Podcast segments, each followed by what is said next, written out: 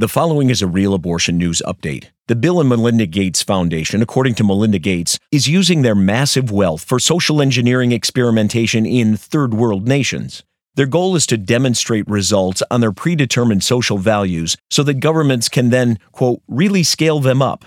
The Gates Foundation is known for funding international abortion providers like Planned Parenthood's Marie Stopes organization. According to a recent report, the Gates Foundation even donated $18 million to abortion promoting programs through the United Nations Population Fund or UNFPA. According to the BBC, that organization has been linked to promoting human rights violations through forced sterilization and abortion in China. Have the people of these, quote, third world nations consented to the Gates intrusion? How is this different from the destructive forced colonization of Africa by European empires? To help sponsor Real Abortion News by Compass Care, go to realabortionnews.com slash donate.